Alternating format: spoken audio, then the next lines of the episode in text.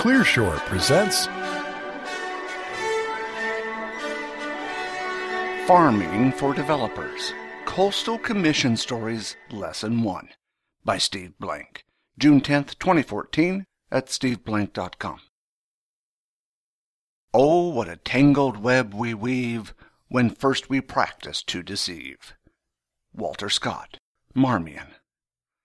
Last week I got an email from a New York VC asking for advice about building a house in the California coastal zone. For six and a half years, I served as a public official on the California Coastal Commission. The call reminded me that it's been a year since I resigned, and it's time to tell a few stories of what I learned as a coastal commissioner. Each and every month I learned that not everything was how it seemed. Here's lesson one Farming for Developers. Background The California coast is a panorama of open farm fields and hundreds of miles of undeveloped land. Highway 1, the Pacific Coast Highway, follows the coast for almost the entire length of the state. The kind of road you see in car ads and movies. It looks like it was built to be driven in a sports car with the top down.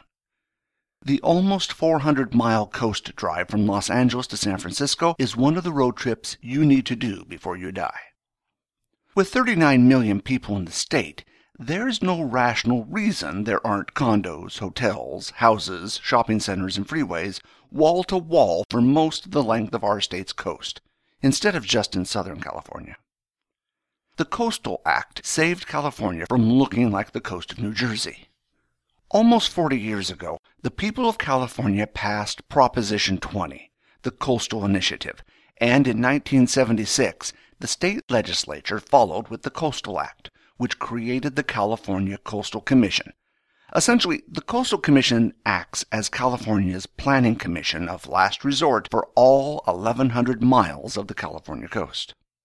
Thanks to the Coastal Act and the Coastal Commission, generations of Californians and our visitors enjoy the most pristine and undeveloped coast in the country, with recreation and access for all. It's an amazing accomplishment. The downside is that the coastal zone has the strictest zoning and planning requirements in the country. As a new commissioner, I learned quickly what developers would do to bypass those requirements. A different type of developer. After 30 years in Silicon Valley, I thought I knew what a developer was. A software programmer building a website, app, game, firmware, etc. But as a coastal commissioner, I was dealing with a different type of developer, a real estate developer, someone who acquires land and builds housing and commercial buildings. The business model for real estate developers isn't hard to understand. Buy farms and or ranches, then build commercial buildings or houses and sell them off. Real estate developers make their money off the difference between the raw land and the net profit on the houses or the commercial buildings. But a lot must happen before they can make money. If they're building homes, they need to get approvals to rezone and subdivide the property. Bring in utilities, water, sewer, electricity, phone, internet. Build infrastructure, roads, sidewalks, street lights, etc. Get approvals to build the units, etc. A lot of capital is at play. Naturally, if you're a developer, you want to maximize your return on invested capital. The easiest way to do that is to ensure that you can build as many units, apartments, condos, houses, etc., as you can on the parcel you own. Absent any zoning or regional planning, each developer will naturally maximize the development density of a parcel while leaving the impacts on traffic, views, water, wildlife, ecosystem, community character, for others to worry about. The result is what's called the tragedy of the commons. Individuals acting independently end up depleting shared resources. An example of this are the wall to wall housing developments on the Southern California coast and resulting gridlock on the freeways. The Coastal Act has tried to protect the remaining parts of the California coast. The opening section of the Act starts by stating the permanent protection of the state's natural and scenic resources is a paramount concern to present and future residents of the state and nation. It follows with, it is necessary to protect the ecological balance of the coastal zone and prevent its deterioration and destruction. One of the ways it protects the coast is that you can't build on land that has been designated an environmentally sensitive habitat area, ESHA, or on lands that are wetlands. Part of my education as a commissioner was seeing how housing developers attempted to avoid these rules. Farming for developers. My first lesson was learning that developers love farmers.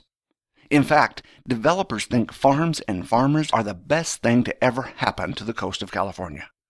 Developers love buying farms. They buy out family farms for prices that far exceed what the farmers could ever get from selling their crops. And often, developers let the farmers stay on the land, leasing them back the land so they can continue to farm it. Developers even help farmers optimize their output by making sure that they plant multiple crops each year and insisting that each time they plant, they till each and every inch of their fields. And the farmers are told to make sure the fields are perfectly level so no water can collect or pond on the fields, regardless of how small. When I first ran into this, I thought, wow, what a great deal! The developers are helping farmers maximize their yields by making all these improvements to California farming. Boy, was I dumb. The developers knew that if the farm fields were to remain fallow, many of them would return to the native wetlands or sensitive habitat that are protected by the Coastal Act, and when that happened, developers couldn't build on them. If enough of the farm would be found to have ESHA or wetland, it would limit the number of houses that could be built, reducing the value of the project, or might even make the entire project economically unfeasible.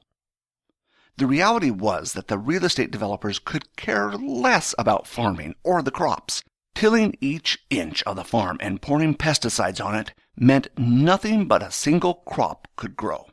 Making it perfectly level meant that no water could pool and start a wetland developers were using the farmers to ensure the continued eradication of any environmentally sensitive habitat area, ESHA, or wetland.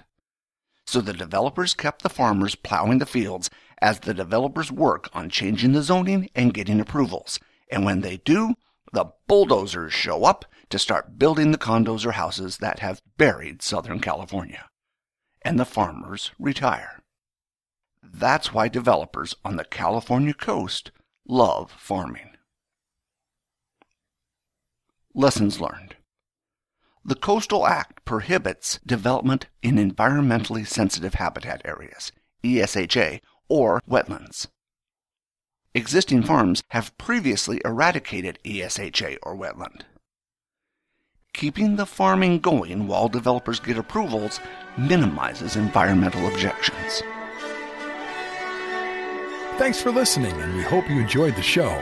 We would like to hear from you, so please send your thoughts to comments at clearshore.us or visit us at clearshore.us. If you would like this show delivered to you automatically, you can subscribe to the Clearshore podcasts on iTunes. Wishing you all the best until next time.